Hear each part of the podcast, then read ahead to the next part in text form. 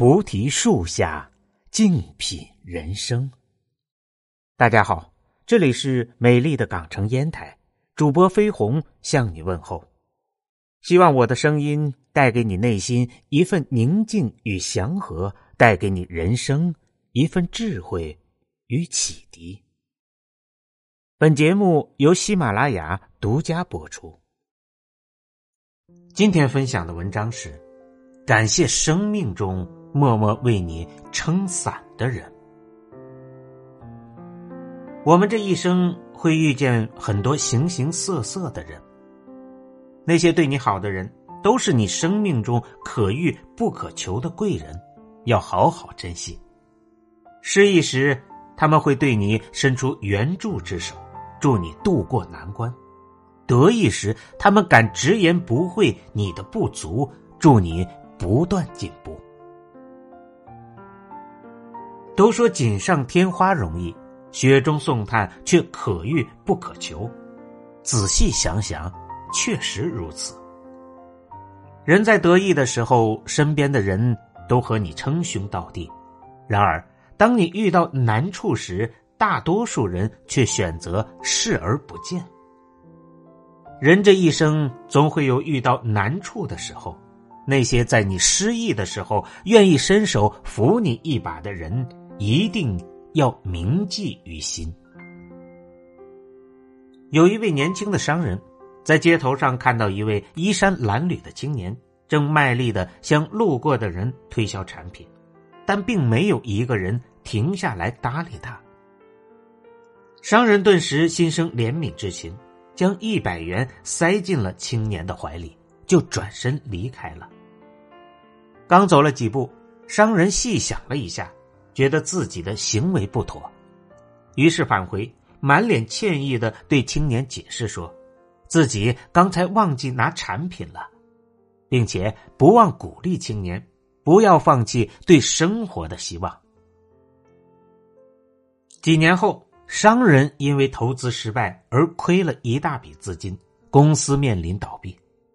这时候，有一位神秘的推销商投资了一笔钱，解决了公司资金短缺的问题。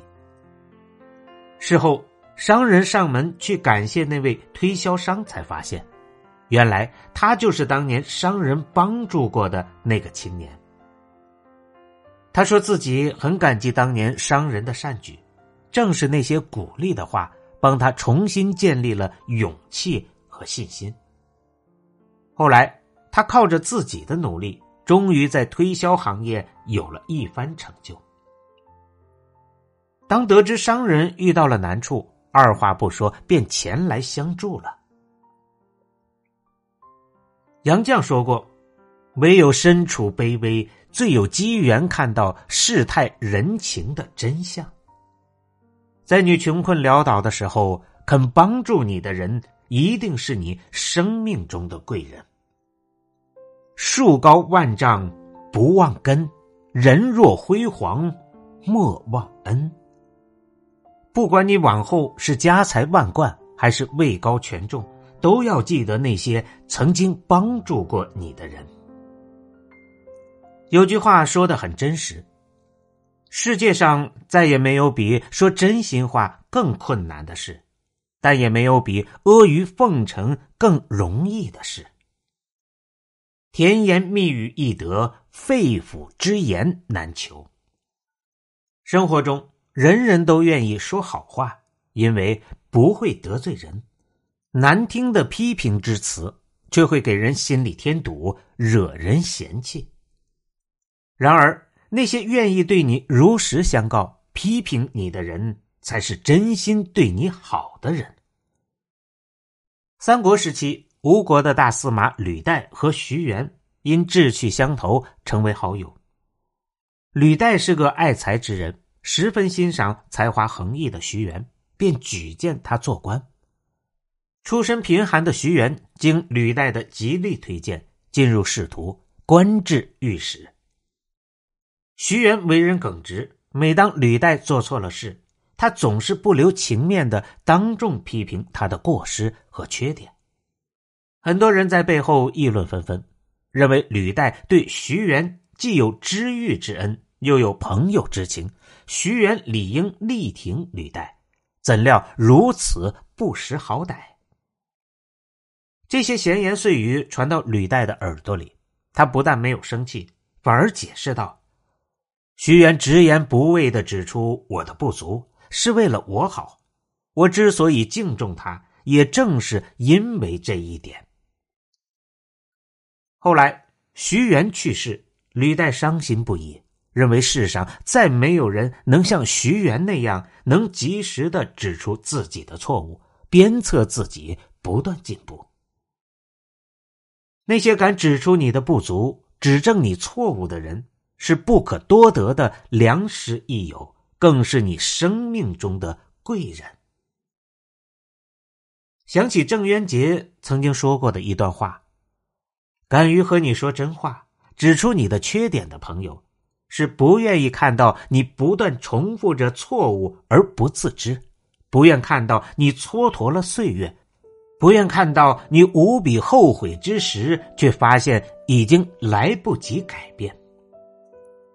难听的批评话虽然不好听，但却最真心。如果有人愿意冒着吃力不讨好的风险来批评你，请一定要好好珍惜这样的人。《易经》有云：“受人之恩，铭记于心。”接受了别人的恩惠。理应铭记在心，有机会就要报答。别人帮你是情分，不帮你是本分。这个世界上，并不是所有人都会真心实意的对待你。生命中那些真心对我们的人，一定要好好珍惜，他们是我们的贵人。古时候有个小伙自幼家境贫寒。后来父母去世了，他就一直以乞讨维持生计。小伙子非常喜欢看书，常常因为看书太专注，钱被小偷拿走了，也毫无察觉。有一次，小伙子因淋雨生病了，在街上乞讨的时候晕倒了。住在对面的一对母女见状，将小伙子带回了家里，请来了大夫为他医治。并特意给他准备了一桌丰盛的饭菜。小伙子的病好了，母女俩得知他想上京参加科举考试，于是赠了一些银两给小伙子作为路费。小伙子非常感激这对母女，并承诺道：“将来我若高中，必定好好报答。”小伙进京后，果真高中了。当时的宰相知道他是个人才，对他加以重用。没多久，小伙子就做到了尚书的位置。后来，小伙特意回乡探望那对母女，发现他们现在生活窘迫，便把母女接到了自己府中，像亲人一样相待。做人要常怀感恩之心，受人恩惠理应予以回报。毕竟，这个世界上谁也不欠谁什么。对那些愿意帮助我们的人，要懂得感恩，知恩图报。正所谓“滴水之恩，当涌泉相报”。人生短暂，贵人难遇，真情要铭记于心，恩情应此生不忘。